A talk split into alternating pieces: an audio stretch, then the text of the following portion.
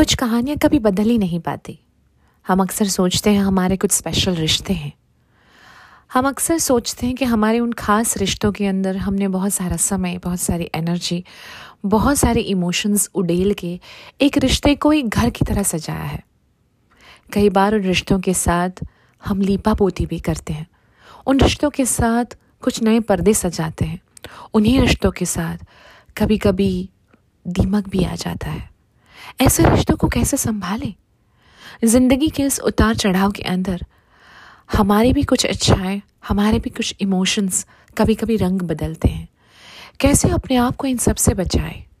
एक ऐसी कहानी लेके बहुत जल्द आ रही हूँ आपके साथ। Soul studio with